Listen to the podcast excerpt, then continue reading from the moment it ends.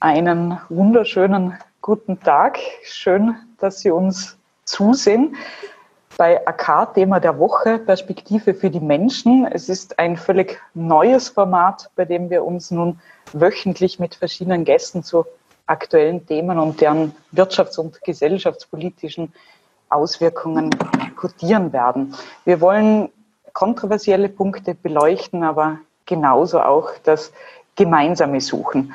Mein Name ist Hanna Reiner und unser Thema heute ist Arbeiten trotz Corona. Und dazu darf ich die Gäste Rainer Keckers, den Direktor der Vorarlberger Arbeiterkammer und Christoph Gerster, Geschäftsführer des gleichnamigen Autohauses, sehr herzlich willkommen heißen. Schön, dass Sie mit dabei sind. Morgen, Frau Reiner. Hallo. Vorarlberg und nicht nur Vorarlberg ist durch die Corona-Krise ja quasi von einer Vollbeschäftigung auf einen historischen Höchststand bei der Arbeitslosigkeit geschnellt. Über 15.000 Menschen sind beim AMS gemeldet. Gleichzeitig sind tausende Arbeitnehmer in Kurzarbeit. Herr Kecker ist meine erste Frage.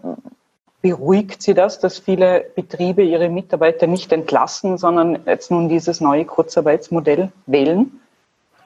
Na, beruhigende kann man angesichts der Krise jetzt schwer sagen. Aber ich bin zumindest sehr, sehr froh, dass die Vorarlberger Unternehmen hier in einer ganz, ganz großen Anzahl auch Solidarität mit ihren Arbeitnehmern zeigen und auf Kurzarbeit gehen und sich nicht sofort von ihnen trennen, in die Arbeitslosigkeit schicken.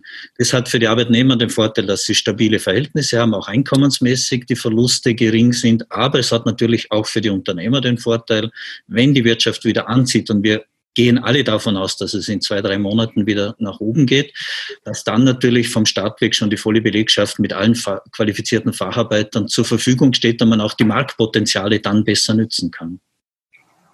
Welches Zeugen stellen Sie generell den Betrieben aus? Sie sind ja mit tausenden Arbeitnehmern in, in Kontakt und bekommen da sehr viel, sehr vieles mit. Also wir stellen den Unternehmern in Vorarlberg ein ganz hervorragendes Zeugnis aus. Sie, sie, informieren ihre Leute ordentlich, sie gehen gut mit den Leuten um, man steht in der Krise zusammen. Also es ist wirklich ein, eine vorbildliche Art der gelebten Sozialpartnerschaft. Herr Gerster, Sie, haben, Sie sind Unternehmer. Die Autohäuser sind ja derzeit noch geschlossen. Die Werkstätten haben geöffnet. Wie, wie verändert Corona denn momentan Ihren, Ihren unternehmerischen Alltag? Also nach der ersten Schockstarre haben wir uns entschlossen, auch dieses Kurzarbeitsmodell anzunehmen. Wir haben keinen einzigen Mitarbeiter gekündigt. Wir haben auch Mitarbeiter, die bereits in Probezeit waren und so weiter, eingestellt, auch obwohl sie keine Kurzarbeit machen dürfen. Äh, das Arbeiten momentan ist absolut ungewohnt. Wir mussten alles neu lernen nicht nur die Sicherheitsmaßnahmen, sondern auch, wie wir mit dem Kunden kommunizieren etc.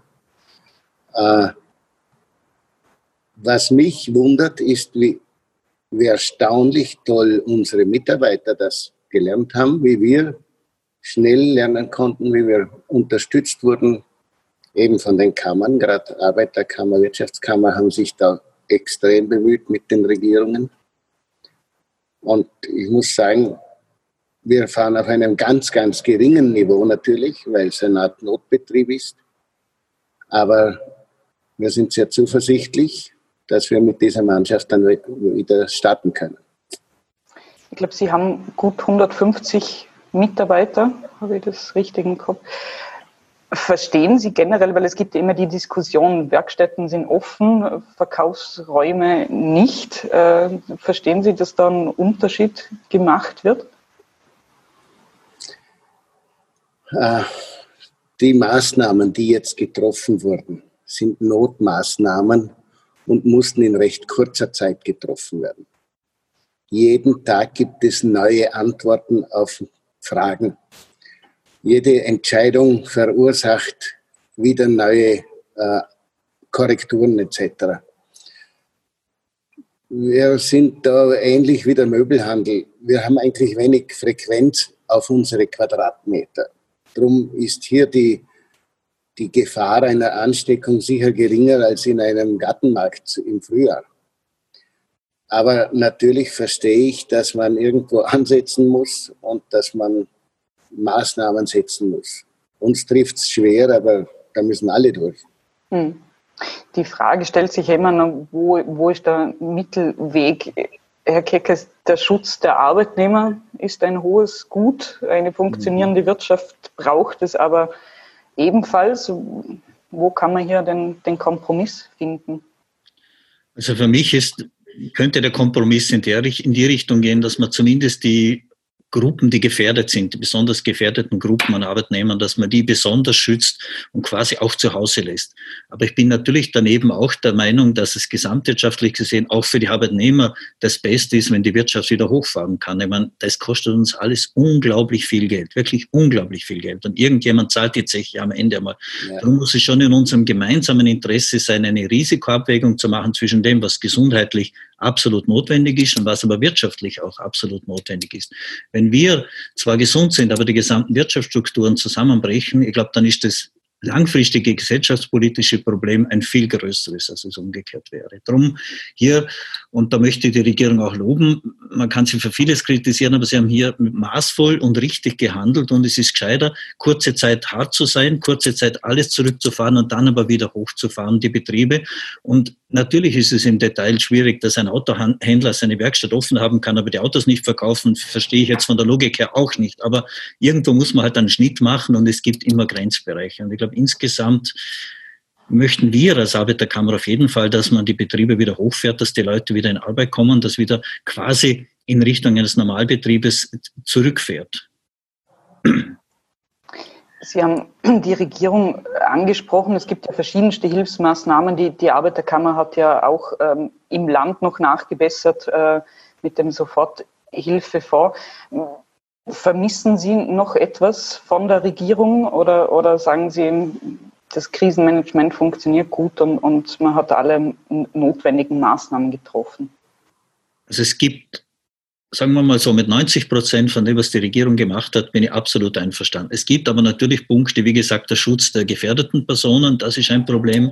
Und das Zweite, was sich aber, wo man jetzt auch nicht sofort lösen kann, aber auf das, über das man reden muss, ist, wie schaut es mit der Bezahlung aus von den Leuten, die heute dafür da sind, dass das System überhaupt noch funktioniert. Also da hätten wir schon auch für eine Hausaufgabe für später, für nach der Krise, dass man halt in den Pflegebereichen, in den ganzen systemerhaltenden Bereichen, im Handel und so, dass man da nicht um jeden Euro noch herumklubbt und so und quasi die Leute am unteren an der unteren Existenzgrenze arbeiten lässt, weil wir jetzt halt auf den Wert vielleicht wieder einen besseren Blick darauf bekommen, was ist dann auch gesellschaftlich wichtig und wertvoll und was muss man auch ordentlich entlohnen. Da glaube ich, kann man schon was, aber das ist jetzt nicht eine aktuelle Kritik, sondern ich glaube, man muss auch aus der, aus der Krise heraus lernen, was können wir für später dann auch besser machen, weil ich gehe nicht davon aus, dass das die letzte Krise sein wird. Das wird sich vielleicht in fünf Jahren nichts sein, aber vielleicht in zehn Jahren wieder. Und dann können wir uns vielleicht besser darauf einstellen. Hm.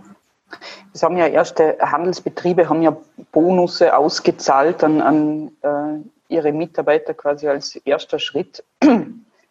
Aber die, die Bezahlung wäre dann quasi nach der Krise aus Ihrer Sicht ähm, eine Überlegung wert, was man da macht.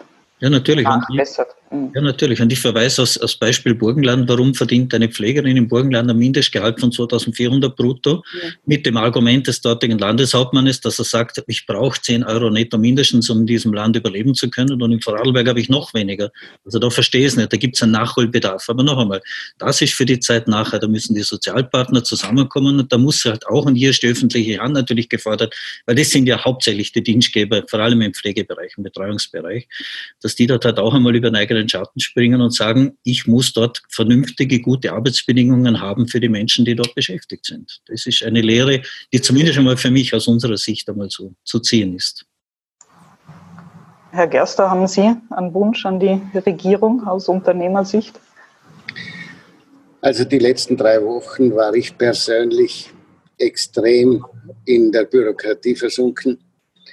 Wir haben äh, diverse Auswertungen gemacht für eben die Vorbereitung der Kurzarbeit. Die durften wir dann immer alle zwei Tage wieder wegschmeißen, weil es geheißen hat, kommt alles neu. Auch jetzt ist noch unglaublich viel unklar, wobei mir, mir klar ist, dass das nicht alles auf einmal bewältigbar war. ganz, ganz wichtig ist, jeden Tag mehr Klarheit zu schaffen für Mitarbeiter und für uns. Wir sind im engen Kontakt mit unseren Mitarbeitern. Wir halten uns bei WhatsApp, per eigener Homepage für die Mitarbeiter in dieser Krise und eben per Telefon und direktem Kontakt äh, informieren wir uns gegenseitig. Und ich wusste gar nicht, eher an zwei Tagen fast 20 Stunden Gespräche mit Mitarbeitern geführt, weil es so viele offene Fragen gab. Und auch ich konnte nicht alle Fragen beantworten. Und ich musste auch vor allem teilweise falsche oder ältere äh, kolportierte Meinungen korrigieren, weil das einfach so schnell sich geändert hat. Drum, jetzt müssen wir Notfallplan umsetzen, aber dann oder jeden Tag müssen wir Klarheit schaffen und später dann die Bürokratie wirklich zurückfahren. Allein wie wir gestempelt haben. Wir wussten am Anfang nicht, sind die Verkäufer jetzt ausgesperrt und müssen quasi stempeln, damit wir dann von irgendwoher für die den Lohn bekommen. Oder sind sie auf Kurzarbeit oder haben sie Urlaub, was ja zuerst immer gefordert wurde, der alte Urlaub muss weg. Und so, es hat viele Fragen gegeben. Das war wahrscheinlich auch für die Arbeiterkammer nicht äh, einfach, wenn man so überrumpelt wird mit, mit ähm, durch diese Krise und diesen ganzen auch bürokratischen Herausforderungen. Also das stimmt zu 100 Prozent. Und es war am Anfang, wie der Christoph Gerster gesagt hat, es war am Anfang auch wirklich chaotisch. Es waren, wir waren zum Teil, wir haben ja die Kurzarbeitsberatung auch für Unternehmer aufgemacht, weil zunehmend mehr Unternehmer auch bei uns angerufen haben und gefragt haben, was muss ich mit meinen Arbeitnehmern tun und so. Dann haben wir gesagt, okay, wir beraten alle und wir haben dort leidvoll auch miterfahren. Am Anfang zum Beispiel haben Steuerberater völlig falsch ihre Kunden beraten gehabt. Das waren Fälle, wo, wo sie gesagt haben, na, du darfst nicht auf 10 Prozent gehen, weil du bleibst auf 40 Prozent deiner Kosten sitzen. Solche Sachen. Aber das ist nicht aus einer Bösartigkeit heraus passiert, sondern weil einfach der Informationsstand nicht der gleiche war und man vor allem immer vom alten Kurzarbeitsmodell ausgegangen ist. Denn tatsächlich aber haben wir auf Wiener Ebene schon intensivst in Tages- und Nachtarbeit daran gearbeitet, etwas Neues, Gutes aufzustellen. Und das, was wir heute haben als Kurzarbeitsmodell, das kann sich weltweit sehen lassen. Das ist eines der besten Modelle, aber auch eines der teuersten. Und dass dahinter natürlich auch Bürokratie und viele Veränderungen sind, da stimme ich 100% in den Chor mit ein. Das ist natürlich so. Aber letztlich, wenn ich mit öffentlichen Geldern, und zwar da geht es um viel Geld. Ich meine, wir haben in Vorarlberg, ohne den Namen zu nennen, zum Beispiel ein großer Vorarlberger Betrieb, das kostet das AMS 100 Millionen Euro die nächsten drei Monate, nur die Kurzarbeitsbeihilfe. Und da muss man schon genau hinschauen. Und dass man dort für kleine Betriebe nicht eine bessere Regelung findet, okay, daran muss man arbeiten, das sollte man tun, aber letztlich braucht es eine gewisse Bürokratie, um sicherzustellen, dass die Steuermittel auch ordentlich verwendet werden. Also, oh, wenn mit der, mit der Kurzarbeit einiges abgefedert wird, wo sehen Sie, Herr Keckes, denn aus Sicht der Arbeitnehmer oder die existenzielle Bedrohung dieser, dieser Krise? Na, also die existenzielle Bedrohung ist so, wir haben wir haben in Vorarlberg zum Glück, zum Glück viele Betriebe, die sehr viel Überstunden für die Möglichkeit bieten für ihre Mitarbeiter oder sie von ihnen verlangen, egal wie man sieht. Aber der Lebensstandard, den die Menschen sich aufgebaut haben, orientiert sich natürlich an dem, was ich netto habe, ja. Und jetzt fallen, vor allem, aber auch in der Kurzarbeit fallen natürlich Überstundenpauschalen zu Sachen, werden radikal gekürzt. Es fallen zum Beispiel im ganzen Gastgewerbe gibt es keine Trinkgelder mehr. Das heißt, er verliert nicht nur das, was er an Einkommen hat in die Arbeitslosigkeit, sondern auch das, was er quasi nicht offiziell über Trinkgelder gehabt hat, auch noch. Und die Mieten aber und die ganzen Kosten, die bleiben natürlich bestehen. Das heißt, die, die, die, das Problem, das wir schon, schon vor der Krise gehabt haben, dass die Leute sich kaum mehr das Wohnen leisten können, das wird jetzt natürlich extrem verschärft. Und dort sind auch die größten Härtefälle. Und ich meine, wenn alle von Solidarität reden, warum geben dich die gewerblichen Vermieter her und, und reduzieren die Miete für drei Monate auch einmal aus Notfall heraus? Weil das sind ja treue Mietzahler von ihnen, könnten auch einen Beitrag dazu leisten. Im Gegenteil, die tun das nicht, sondern jammern, die Immobilienwirtschaft ist auch so furchtbar geschädigt, oder? Also das ist auch so ein Teil jetzt in der jetzigen Krise, dass man das Gefühl hat, na, sind wirklich alle in einer Notlage oder versucht man jeder jetzt einmal, der am lautesten schreit, dass er am schnellsten zum Geld kommt? Tatsächlich bleiben bleibt es für viele Arbeitnehmer jetzt das Problem, der, vor allem in der Arbeitslosigkeit, aber auch zum Teil in der Kurzarbeit, wie können sie ihr Leben bestreiten? Und genau dafür haben wir eben diesen Härtefonds zusammen mit dem Land Vorarlberg gemacht. Die Regionalbanken haben mitgemacht. Also es gibt dort schon, und das ist wieder das Schöne, das Positive dran, einen Schulterschluss, dass wir sagen, aufgrund dieser Krise soll niemand auf der Strecke bleiben. Das ist, glaube ich, ein gemeinsames Ziel, an dem wir alle arbeiten. Hm. Es war ja auch der, der Fahrzeughandel, Herr Gerster, war jetzt nie eine einfache Branche, wenn man die, die Margen betrachtet. Was macht Corona mit, mit Ihrem Betrieb? Es hat ja kürzlich auch der Obmann der Vorarlberger Fahrzeughändler gewarnt, dass, das, dass die Corona-Maßnahmen für viele Betriebe existenzbedrohend sein werden oder sind. Würden Sie das unterstreichen? Wie Sie richtig sagen, unsere Margen sind relativ gering. Äh, wenn dann eine Zeit lang auf Null gestellt wird, aber die Kosten volllaufen, dann wird es kritisch. Wir haben Reserven in unserem Haus, aber sehr viele dieser Reserven sind gebunden in Ware. Also bei uns stehen 500 Autos vor der Tür. Es stehen auch 25, 30 Autos da, die wir nicht ausliefern können, die quasi schon dem Kunden gehören. Äh, wir glauben auch, also ich persönlich glaube, dass nach seiner Krise nicht jeder schreit, hurra, jetzt ist alles vorbei, ich kaufe mir jetzt gleich ein neues Auto. Auf der anderen Seite bin ich relativ zuversichtlich, weil es große Bevölkerungsgruppen gibt. Und ich glaube, das sind von der Erwerbsgesellschaft fast 60 Prozent, die nahezu keine Einbußen haben. Also wir reden da von Pensionisten, von Beamten, von äh, Leuten, die in den Branchen sind, die jetzt voll arbeiten, im Gegenteil noch mehr arbeiten müssen. Also bin ich auch etwas zuversichtlich, dass nach der Krise wir starten. Wir haben auch Systeme e-, etabliert in dieser kurzen Zeit jetzt, was online alles möglich ist. Wir können online nicht nur Angebote machen, wir können auch Fahrzeuge bewerten, wir können Reparaturen bewerten, Angebote für Reparaturen machen, bevor der Kunde überhaupt bei uns ist. Äh, diese Kurzarbeit hilft uns enorm, aber wir haben erhebliche Kosten, ob Versicherungen oder Raumkosten, Energiekosten etc., die natürlich weiterlaufen. Und zwar zu 100 Prozent. Mit Banken und Herstellern haben wir Vereinbarungen getroffen, dass wir vielleicht die eine oder andere Rate verschieben. Aber das ist natürlich nicht weg. Das äh, Geld müssen wir trotzdem bezahlen.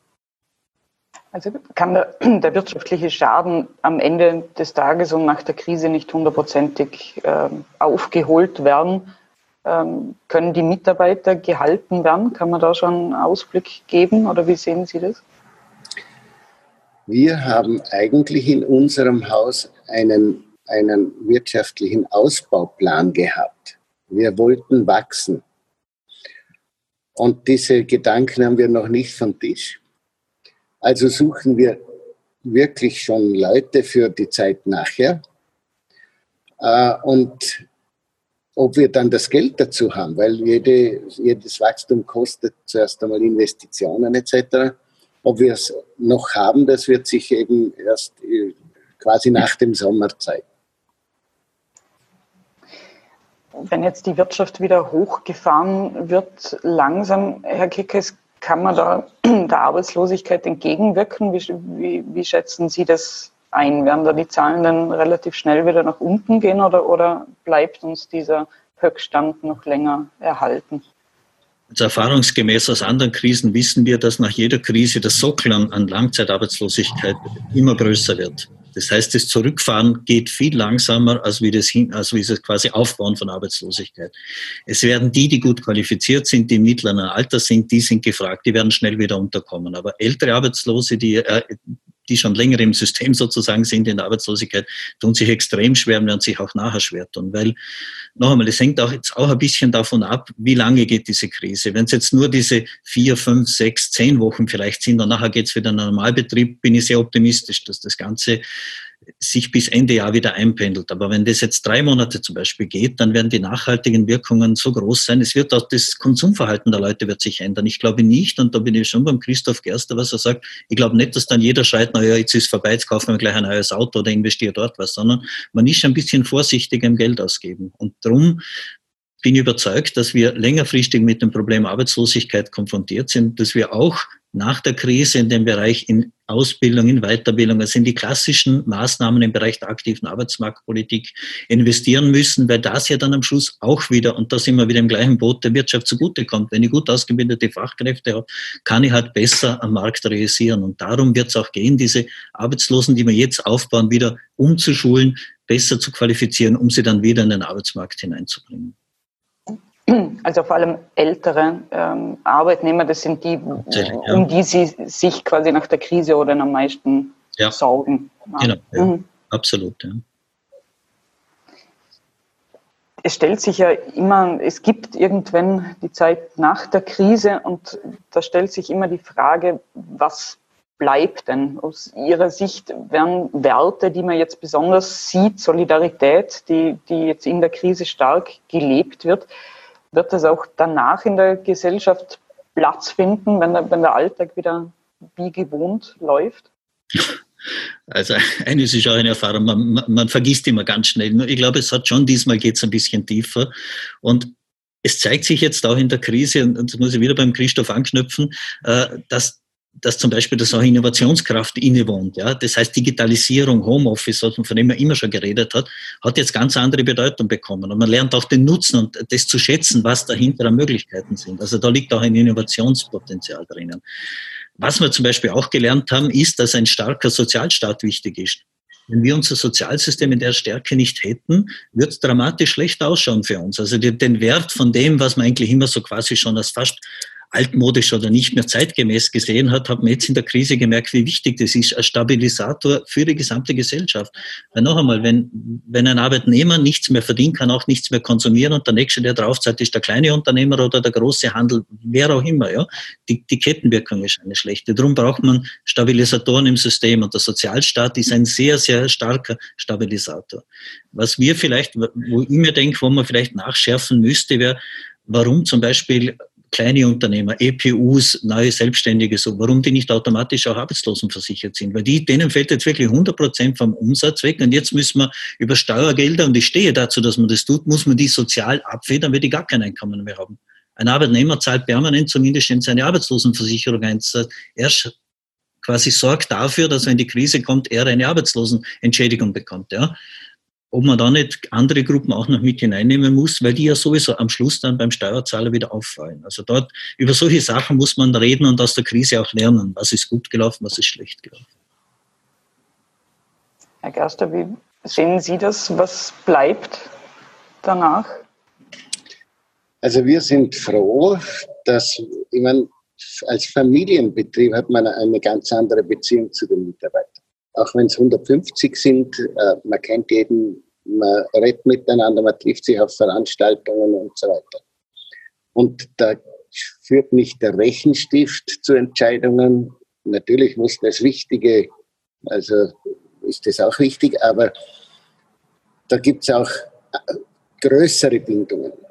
Und aus so einer Krise, wenn man das als positiv sehen kann, sieht der Unternehmer, die Familie Gerster, was er an den Mitarbeitern hat und umgekehrt die Mitarbeiter, was sie an dieser Firma und an dieser Familie haben. Das ist sicher etwas. Und das andere, was der Direktor Keckheis gesagt hat mit den Innovationen, mein Tag ist sehr mit Bes äh, Besprechungen und so ausgefüllt, viele Veranstaltungen, viele am Abend. Jetzt reden wir per Videochat äh, wir brauchen keine Zeiten mehr auf der Autobahn etc. Das ist sehr angenehm. Werden wir auch weiterführen. Auch diese digitalen Möglichkeiten, die Sie vorher angesprochen haben, äh, wird Sie das auch in Zukunft begleiten, wenn die Autohäuser wieder offen haben? Der Markt Vorarlberg ist unser Markt und trotzdem, wenn man gut im Internet aufgestellt ist, gibt es Anfragen aus ganz Österreich, aus der Schweiz, aus dem nahen deutschen Raum. Und ja, da müssen wir jetzt einfach auch noch besser lernen, damit umzugehen. Darum, ich glaube, da wird es schon Entwicklungen geben, die bleiben.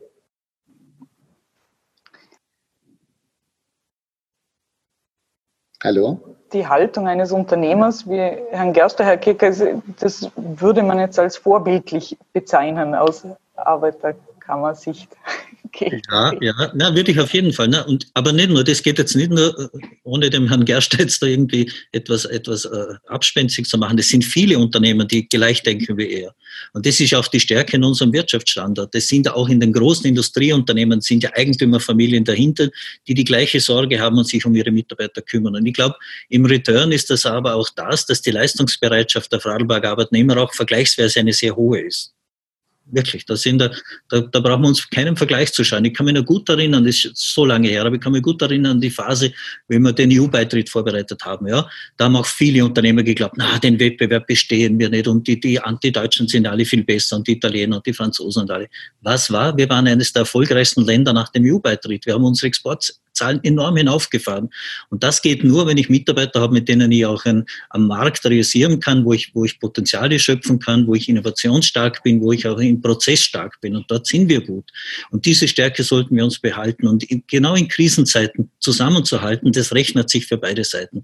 Und ich sage Ihnen eines, ein, ein Arbeitnehmer, der weiß, der Markt meines Chefs, also der Firma bricht zusammen und er behält mich trotzdem an Bord für die nächsten zwei, drei Monate geht in Kurzarbeit, schmeißt mich nicht raus, gibt mir nicht einmal AMS in die Beschäftigung, sondern schaut auf mich, der hat auch was anderes an Leistung zu erwarten und wird auch Dankbarkeit erfahren. Also da bin ich voll überzeugt. Umgekehrt, das gilt auf beide Seiten so.